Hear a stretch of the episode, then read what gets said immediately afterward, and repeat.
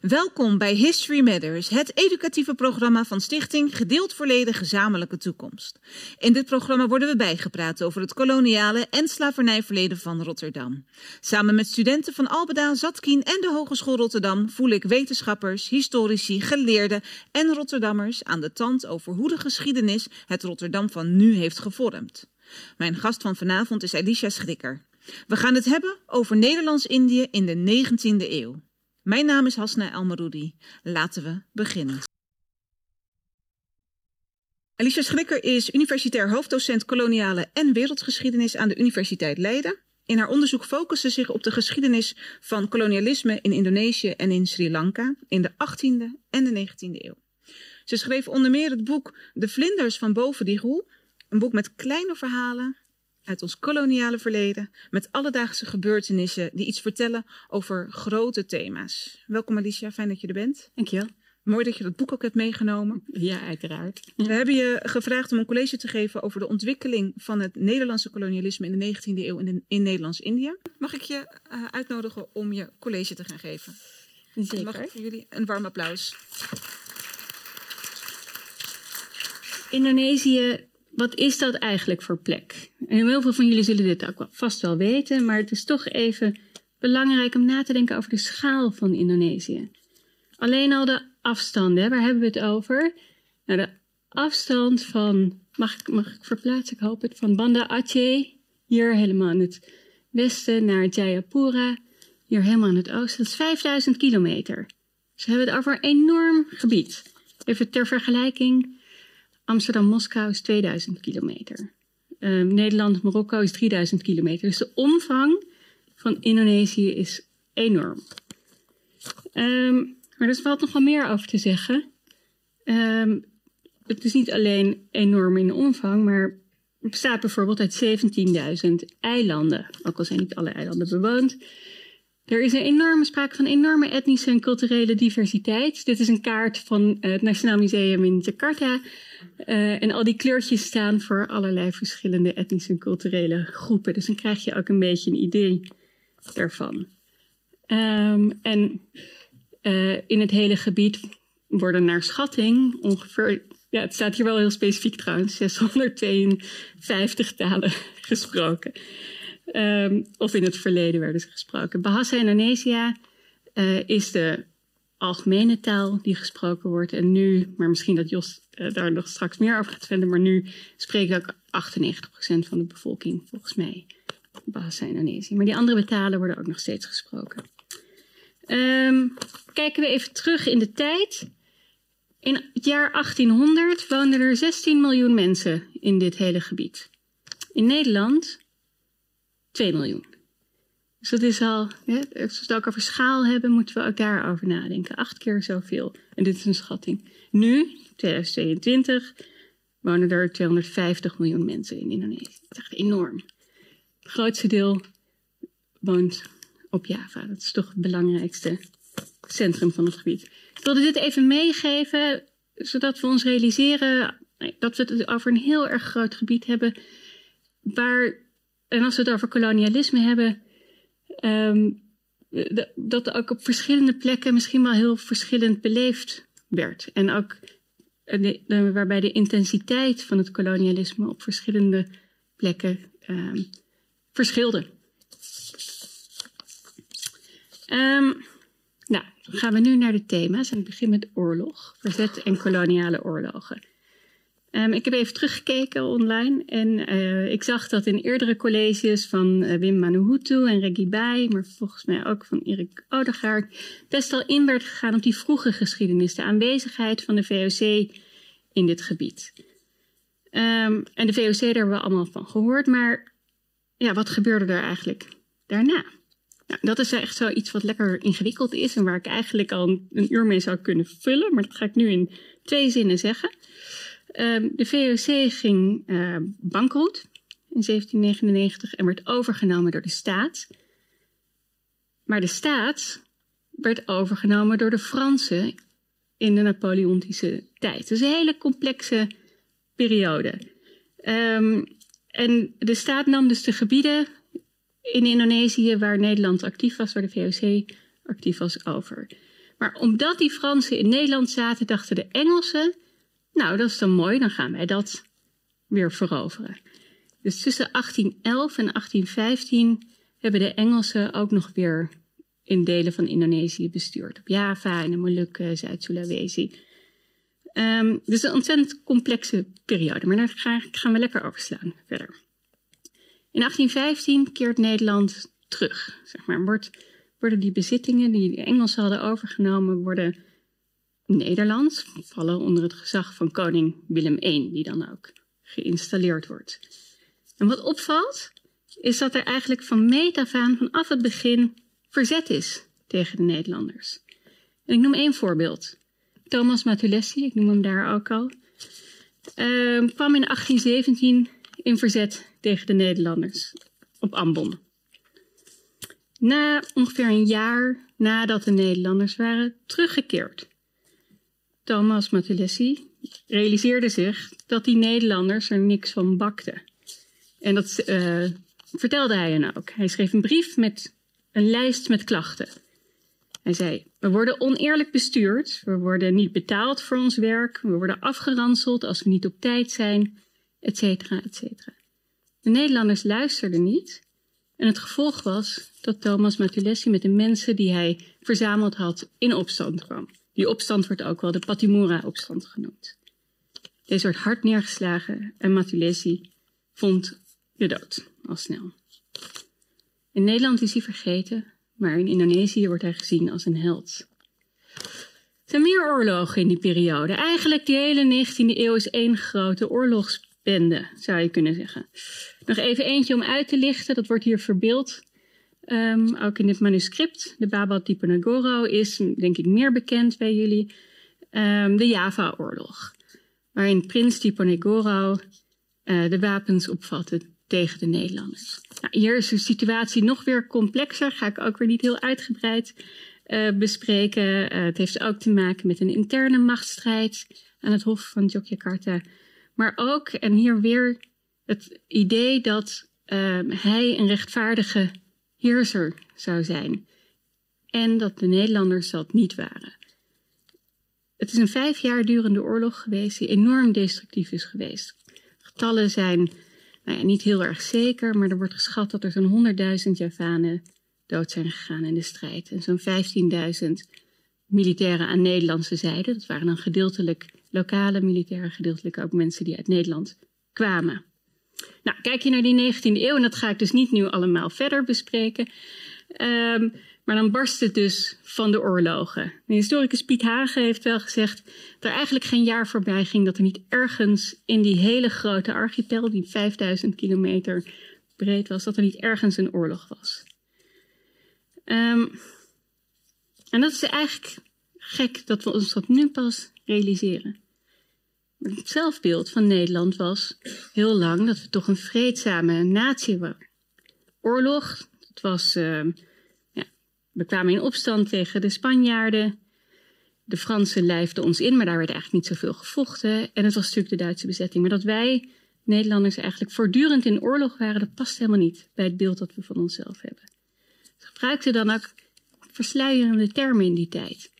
Heel vaak werd het niet oorlog genoemd, maar pacificatie, bijvoorbeeld, precies het tegenovergestelde. Dat betekent dat het ook niet in het bewustzijn in Nederland neerdaalde. Nou, er valt nog veel meer te zeggen over oorlogen, maar ik ga door naar dwang, het cultuurstelsel. Um, cultuurstelsel, dat is een term die jullie misschien, misschien niet herkennen nog van school. Daar moest je volgens mij wel altijd over leren in de schoolboeken, maar toch, nou ja, riep dat ook altijd wel verwarring op. Cultuur gaat natuurlijk helemaal niet over cultuur, gaat niet over kunst of over muziek of over uh, andere uitingen van, van wat wij nu cultuur gaat over uh, landbouw, het in cultuur brengen van land. Um, en het was een manier om um, goedkoop aan producten te komen. De boerenbevolking van Java, maar ook in Noord-Sulawesi en ook in uh, een deel van Sumatra, werd gedwongen om een deel van haar land met marktgewassen te bebouwen een vijfde, 20 procent van je land. En dat gaat dan om koffie, indigo, suiker, producten waar we in Nederland uh, die we in Nederland graag wilden hebben. En die, waar wij rijk van werden. Um, een ander principe van, deze, van het cultuurstelsel is dat het niet uitgevoerd werd door Nederlanders zelf. Het zit echt slim in elkaar. Um, de Javaanse adel, lokale machthebbers, zou ik zeggen, uh, moesten dit uitvoeren. Ze werden eigenlijk het bestuurssysteem ingetrokken. Ze noemen dat ook wel in die tijd het duaal bestuur. Dus je had de Nederlandse bestuurders naast de Javaanse regenten. Um, dit was ontzettend slim. Het was goedkoop, het was efficiënt en leverde enorme winsten op. Het was gratis arbeid, eigenlijk gratis producten, kan je bijna zeggen. Um, goedkoop en efficiënt natuurlijk vanuit Nederlands perspectief gezien. Maar ook wel wereldwijd. Ik heb hier even een plaatje van een, um, voorkant van een boek, Java or How to Manage a Colony. De Britten waren enorm onder de indruk van die efficiëntie en die winsten die gemaakt worden. En dit boek gaat erover van, oh, moeten we niet hetzelfde doen in India? En uh, prins Leopold, die uiteindelijk in Congo zijn um, kolonie sticht, nam het cultuurstelsel ook als voorbeeld, als model voor de manier waarop hij kolonialisme wilde bedrijven. Daar. Dus de rijkwijde, de impact van het cultuurstelsel gaat eigenlijk verder. Um, maar vanuit Javaans perspectief was het natuurlijk een hele andere kwestie. Er is lang discussie geweest onder historici of het cultuurstelsel nou leidde tot de verarming van de Javaanse bevolking. Um, een recent onderzoek heeft nog maar weer eens laten zien dat het echt leidde tot honger, hongersnoden en um, gebrek op het Javaanse platteland. Dus die impact lokaal gezien was heel groot. Het is maar net welk perspectief je neemt, hè? succes of niet. Um, naast het cultuurstelsel bleven andere vormen van dwang gewoon bestaan. Slavernij tot 1860 bleven de steden, de koloniale steden, gewoon een belangrijke vorm. Herendiensten, waarbij dorpelingen um, moesten werken aan de wegen, bijvoorbeeld, bleven gewoon bestaan tot het einde van de koloniale tijd. Dus dwang en exploitatie is een andere, naast oorlog en verzet, een belangrijke pijler van die 19e eeuw. Dan gaan we naar een derde thema. De Indische wereld. Een derde pijler is die groei van de koloniale samenleving. Ik noem het koloniale samenleving omdat het toch een beetje los stond van de Indonesische samenleving, maar daar ook mee verbonden was op allerlei manieren. En natuurlijk vooral door de gemengde relaties die Nederlanders aanlegden met lokale vrouwen, soms slaafgemaakte, soms noemden ze ze concubines of njai. Um, nou, deze bevolkingsgroep werd in de loop der tijd natuurlijk groter. In de steden, rondom de kazernes, rondom de plantages ontstonden mensen van gemengde afkomst. Ik heb het hier bicultureel genoemd, maar ik hoorde pas ook de term dubbelbloedig. Um, of Indische Europeanen gebruiken we ook wel. Um, en deze groep mensen was eigenlijk um, ja, ook wel afhankelijk van die koloniale wereld. Ze bestonden natuurlijk eigenlijk niet zonder. En daar zit wel spanning. Um, ik heb hier nog even twee dingen erbij gezet. In 1854, bij het regeringsreglement, uh, werden de posities van de verschillende bevolkingsgroepen in Indonesië, in Nederlands-Indië vastgelegd. Um, we hadden Europeanen, daar kon je onder vallen als je een Europese vader had, maar dan moest dat wel allemaal goed geregistreerd zijn. Uh, we hadden vreemde Oosterlingen, dat waren mensen uit de Chinese bevolkingsgroep. En we hadden inlanders. En deze verschillende groepen hadden verschillende rechten. Um, en voor, voor de verschillende groepen bestonden verschillende wetten. Het gaat bijvoorbeeld over belasting, hoeveel belasting je moet betalen. Heel, eigenlijk iets wat heel dichtbij staat. Hè? Het gaat over scholing, het recht op naar wat voor school mag je, ga je. Dus dat ging heel ver, die segregatie, of ik noem het ook wel gewoon apartheid. Um, en die positie van die, nou ja, deze Indische Europeanen werd in de loop der tijd ook steeds problematischer. De Nederlanders, Nederlandse bestuurders hadden er ook een beetje moeite mee. Uh, van hoe moesten ze ze nou plaatsen? En ehm, gaven ze eigenlijk ook steeds fijn, minder ruimte om zichzelf te ontwikkelen. Nou, in dat kader uh, was, waren ook juist Indische Europeanen die de eerste politieke partij oprichten. De Indische Partij. Die sterk van nationalistische signatuur was. Maar daar gaat Jos straks meer over vertellen volgens mij. Kom ik tot mijn laatste slide. Nou ja, oké, ik zal nog even vertellen. Dit is Josephine. Zij is ook van Indisch-Europese afkomst. En zij zit in mijn boeken. Misschien gaan we het er straks nog wel even over hebben. En dit wordt heel erg kort. Um, want volgens mij zit ik al aan mijn tijd. Maar um, ja, die 19e eeuw, meestal zeggen we van nou, na 1870 vinden nog een aantal grote veranderingen plaats op het gebied van beleid. Het cultuurstelsel wordt afgeschaft. Er is ook wel kritiek vanuit Nederland op een gegeven moment. Um, cultuurstelsel wordt vervangen door plantages. Ondernemers krijgen toegang tot lokaal land. Um, en eigenlijk gaat dan de, de, economie ook misschien wel iets meer lijken op, eh, op Suriname. Plantages waar contractarbeiders werken, die contractarbeiders ook in Indonesië, op Sumatra komen, uit India, komen uit China. En ze worden vanuit Java naar Sumatra um, uh, overgebracht. En nou, jullie weten die kaart, enorme afstanden. Dus dat is, dat is niet van, oh, dat is gewoon maar binnen Indonesië. Dat is een enorm, uh, heeft een enorme impact gehad op mensen. Um, nou ja, daar andere grote veranderingen die plaatsvinden is de opkomst van de mijnbouw. Ik heb hier steenkool en olie staan. Denk aan Shell.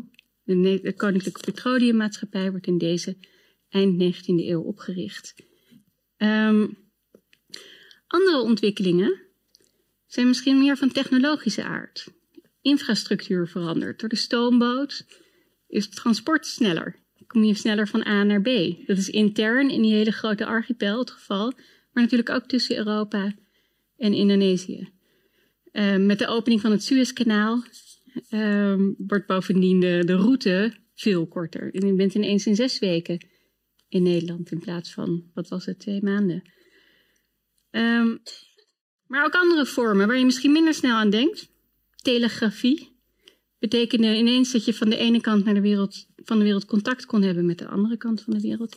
En ook het postwezen, de postkantoren, werden steeds strakker georganiseerd. En betekende dat je veel makkelijker contact kon hebben. En later in de 20e eeuw natuurlijk ook de telefoon, waar we nu zo aan gewend zijn.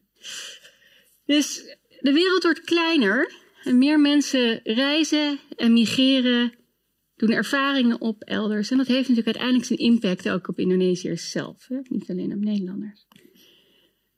Die wereld wordt kleiner, maar die wereld die werd niet gelijker.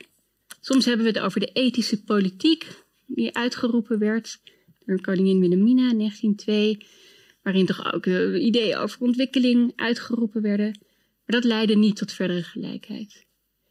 En de Indonesiërs hadden dat heel goed door. Na 1900 zie je dat ze zich steeds meer gaan verenigen in anti-koloniale politieke organisaties. Communisme en nationalisme gaat een grote rol spelen. En mensen gaan steeds meer roepen om zelfbestuur. En wat doet Nederland? Nederland wordt steeds repressiever en conservatiever. In de jaren 20 en 30 neemt dat echt een hele grote en nare vaart. En daar wou ik het bij laten. Het is niet zo vrolijk, maar dat is het. Dankjewel. Om te beginnen bij uh, je presentatie. Aan het begin van je presentatie zei je dat er verschillen waren tussen het kolonialisme op de verschillende eilandengroepen in de, uh, in de Indonesische archipel. Kun je daar iets meer over uitleggen? Waar was het geconcentreerd en waar hadden ze misschien wat minst last van die Nederlanders? Ja, um, ik denk dat je dat op twee manieren kan zien. Er zijn natuurlijk een aantal plekken waar de economische belangen gewoon heel erg groot waren. Denk aan Java. In de VOC-tijd zaten de Nederlanders daar ook al. Um, Java was belangrijk voor de voedselproductie, voor rijst. In de steden, Batavia, daar wonen steeds meer mensen die moesten allemaal eten. Um, en ook voor de productie van gewassen als suiker, koffie. Dat was al in de 18e eeuw zo, maar dat wordt in de 19e eeuw steeds belangrijker. En um, de economische belangen bepalen dus ook een beetje waar kolonialisme zwaarder was. Dus Java veel sterker. Um, geldt ook voor een, een regio als Noord-Sulawesi rondom Manado, waar ook een combinatie van uh, voedselgewassen en uh, koffie een rol speelde. Um, maar het was ook historisch. Hè? De Molukken, daar zaten ze al. En daar werd al, uh, hadden ze hun macht al heel diep gevestigd. Hè? Jullie hebben over Banda gehoord al. En over Ambon. En dat lieten ze niet los. Want zo werkt kolonialisme ook. Ook al, ja. het, het gaat toch ook om macht. En hoe ging de lokale bevolking daar dan mee om? Ehm, ja, je hebt toch te maken met externe invloeden, om het even zo te stellen. Dus het, hoe stelden ze zich op? Ja, ja, het is natuurlijk een hele grote vraag die voor al die gebieden je eigenlijk in detail zou willen beantwoorden. Ik denk dat er heel veel verschillende dingen gebeurden. Um, ik heb natuurlijk al uitgelegd, hè, dat verzet, bijvoorbeeld die Patimura-opstand, waarbij de bevolking zegt van ja, ho eens even, wat jullie hier doen is helemaal niet rechtvaardig. Weg met jullie. Um, dus dat is een vorm. Mm. Maar ja, voor heel veel mensen was kolonialisme ook, werd het een gegeven. Als het generaties op generatie al aanwezig is, is het een situatie waar je ja, mee gaat leven. En dat betekent niet dat je er uh, niet tegen bent, maar ja, het is, je, je, je kan er niet omheen, dus leef je er maar mee. Um, en dat is eigenlijk ook waar ik zelf heel erg in geïnteresseerd ben. Mm um, omdat uh, we hebben het heel vaak over uh, eh, 400 jaar kolonialisme. We hebben het heel veel over de oorlogen. Nu hebben we natuurlijk ook heel veel over de uh, onafhankelijkheidsoorlog. En het is ook super belangrijk dat we dat goed begrijpen. Maar begrijpen hoe het was om onder kolonialisme te leven, dat is veel moeilijker mm -hmm. eigenlijk. En kijk je daar dan ook nog bij naar um, de rol van uh, de heersers daar? De, dat vertelde je ook eens, dat er ook ergens wel samen werd gewerkt, op, tot op zekere hoogte. Wat voor invloed heeft dat ja. op de bevolking? Ik kan me voorstellen dat de, nou ja, als, als er van buitenaf um, een, een macht binnendringt, dat dat natuurlijk iets teweeg brengt. Maar als de eigen heersers daarmee gaan samenwerken, ja. dan heeft dat ook weer misschien een andere dynamiek. Ja, ja. Ja, nou ja, dan kan je Java als voorbeeld nemen, waar uh, natuurlijk in het cultuurstelsel de Javaanse adel eigenlijk betrokken werd, de uitvoerders haast werden. Nou, en daar gebeurde iets uh, heel dubbels. Wat, wat, wat de koloniale staat eigenlijk deed, was de ja, belastingrecht, zou je kunnen zeggen. Het is altijd wel geworteld in oude gewoontes um, overnemen. Zeggen van, nou ja, dus wij hebben nu recht op zoveel opbrengst van jouw land. En dan moeten dan die regenten moeten dat organiseren. Maar die regenten dachten, ja, uiteindelijk hè, is dit ons land. Wij willen onze eigen inkomsten. Um, dus dat betekent dat er in de praktijk vaak veel meer gevraagd werd van de boerenbevolking. Uh, dan er volgens de regeltjes uh, in, de, in de, zeg maar, de, boeken van de staat uh, stond. Dus die samenwerking kon heel verschrikkelijk uitpakken. Ja. Een soort maffiapraktijken, denk ik. Daar moet ik dan meteen aan denken. Dat... ja, vind ik wel een leuke ja. mening. Um, over dat cultuurstelsel gesproken. Um, ik, ik vind het altijd interessant wanneer historici spreken, omdat ze altijd alle comma's willen, uh, op de juiste plek willen hebben en alle nuances. En dat is ontzettend belangrijk.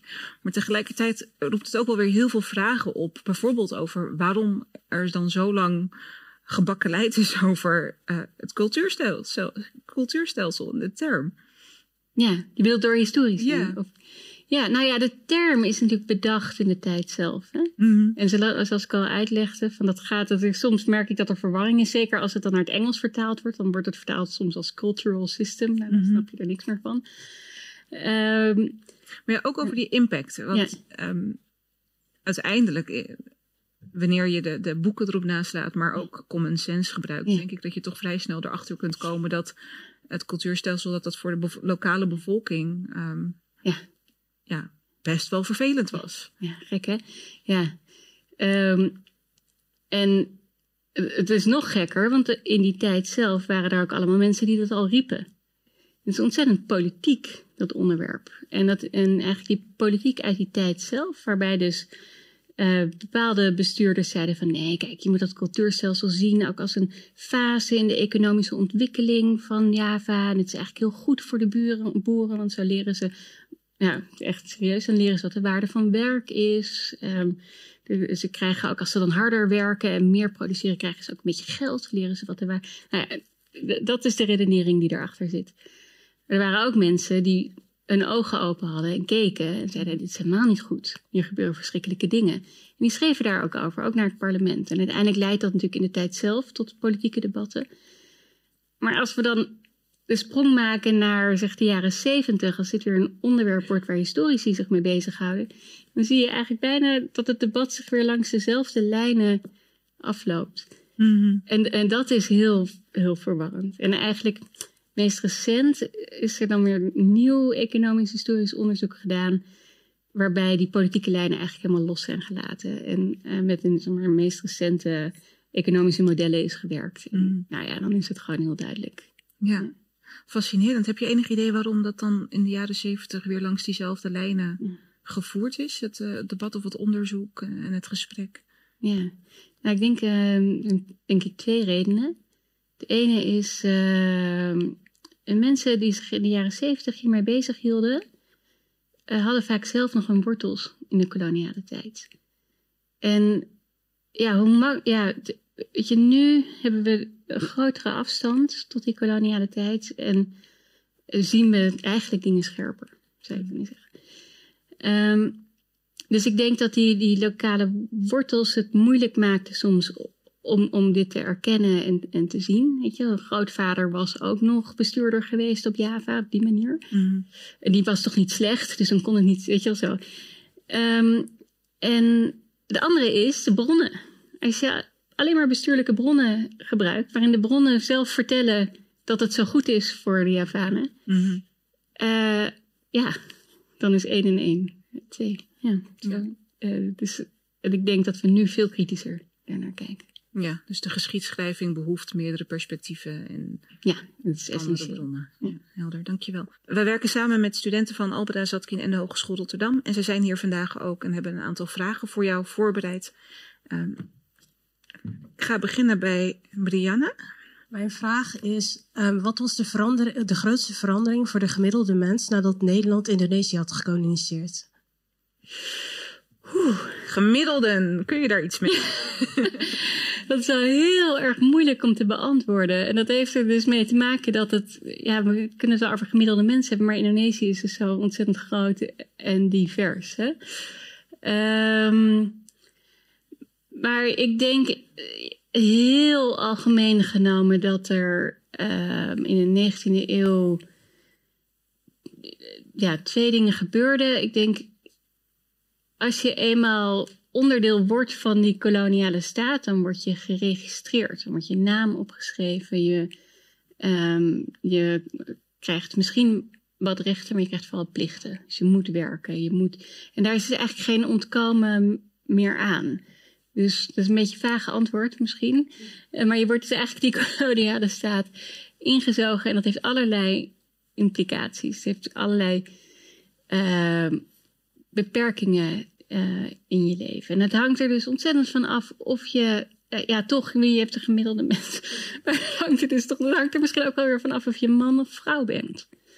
Ehm, of je kind bent, of je ja, toch van een iets rijkere familie, of dat je eigenlijk een echt een ja, landloze arbeider bent, waarbij je de stad, naar, naar de stad trekt, die meer koloniaal is dan het platteland. En waarbij je dus nog afhankelijker wordt. Mensen. Ja, is geen, eh, geen heel algemeen antwoord. Als we naar Java kijken, naar het cultuurstelsel, dan kunnen we dus zeggen, ja, armoede. En ook honger. Ja. Dankjewel. Shady. Ehm, mijn vraag is, eh, hoe, wordt het, eh, hoe reageerde de inheemse bevolking tegenover het geweld eh, die gepleegd wordt door de koloniale autoriteiten? En wat vinden de Nederlanders in Nederland daar zelf van? In die tijd. Ja, inderdaad. Ehm, nou, ja, ik heb al een paar voorbeelden gegeven van, van verzetssituaties en oorlogssituaties. Hè. Ehm, dus sommige lokale machthebbers die trokken lijn en zeiden, nou zo willen we het niet. En eh ging een oorlog. Ik had op, op dit lijstje zag je ook Boné staan in Zuid-Sulawesi. Dat vind ik ontzettend leuk. Dat was namelijk een koningin. Eh, Uh, en geen, uh, dus een vrouw die in verzet kwam eigenlijk. Uh, tegen de contracten die de Nederlanders met haar wilden sluiten. En zei: Ho even, dat deden jullie misschien in de VOC-tijd, maar dat gaan we nu in de 19e eeuw niet meer zo doen. Nou, dat leidde tot dus dat leidde ook tot geweld. Hè? Het is een, een gewelddadige wereld. Um, en um, andere vormen zijn uh, weglopen, vertrekken. Ja, wat mensen probeerden, ik zei net al, als je helemaal in een koloniaal systeem zit, dan je naam wordt geregistreerd en je bent bekend. Maar wat je soms probeerde was dan toch ergens anders te gaan wonen, naar een ander gebied te trekken om eraan te ontkomen. Een andere manier van verzet zou je kunnen zeggen, een veel stillere manier. Um, in Nederland vond iedereen kolonialisme gewoon, denk ik. Maar er was natuurlijk wel discussie. We hebben allemaal wel gehoord van Max Havelaar. Dat, was, dat boek is echt geschreven om uh, het cultuurstelsel uh, te bekritiseren. Hij ging, dat boek gaat echt in over op alle uitwassen daarvan. Maar al eerder was er zo iemand als Baron van den Heuvel, was een predikant die later in het parlement kwam, die zich enorm heeft ingezet voor de afschaffing van de slavernij, die ook heel veel heeft geschreven over de hongersnoden in Java. Dus, en die ook in Nederland een publiek bereikte. Dus er werd wel over gediscussieerd. Maar wat nooit ter discussie stond was of we daar moesten zijn. Dat vonden we, vond Nederland gewoon logisch. Dankjewel. Ik vind dat dan toch ook wel heel boeiend om na te denken over maar hoe vind je dat dan logisch? Ja. Maar goed, daar gaan we vandaag vast geen antwoord op krijgen. Uh, Ik heb ook een vraag voor u. Um, wat is de nalatenschap geweest van uh, het geweld, de exploitatie en uh, de dekolonisatie in Indonesië toen? En welk effect heeft dat nu nog op de samenleving? Ja. Nou. Mooie vraag. Ja, hoeveel tijd heb ik? Misschien dat Jos daar straks ook nog wat meer over gaat zeggen. Um, ja, weet je, het is het effect in die tijd zelf. Het is een situatie van onderdrukking. We hebben het al ook over de armoede gehad. Uh, kijk, het is niet zo dat in Indonesië dat iedereen daarvoor rijk was en het heel goed had in Indonesië. Het is, uh, de wereld is ingewikkeld. Uh, maar nou, het voorbeeld van Java is natuurlijk heel duidelijk dat, het wel degelijk mensen armer werden door het kolonialisme. Um, en um, ja, kolonialisme wekte natuurlijk ook verzet op. We hebben het al over geweld gehad, maar uiteindelijk ook politiek verzet in de 20e eeuw. En er ontstonden dus allerlei politieke bewegingen. Daar gaan we volgens mij, gaan jullie daar in het tweede uur ook nog verder over praten. Um, maar goed, dus je zou ook wel weer kunnen zeggen dat het weet je, begin van Indonesisch nationalisme in deze periode ligt. Zou je kunnen zeggen. Of dat nalatenschap is van het kolonialisme, durf ik dat denk ik dan weer niet. Maar dat is natuurlijk iets wat in Indonesië zelf zit. Maar het komt wel uit deze periode. En in Indonesië zelf maken ze altijd een grapje. Uh, de VOC staat voor vergaan onder corruptie. En dat dat de voornaamste erfenis is van de Nederlanders.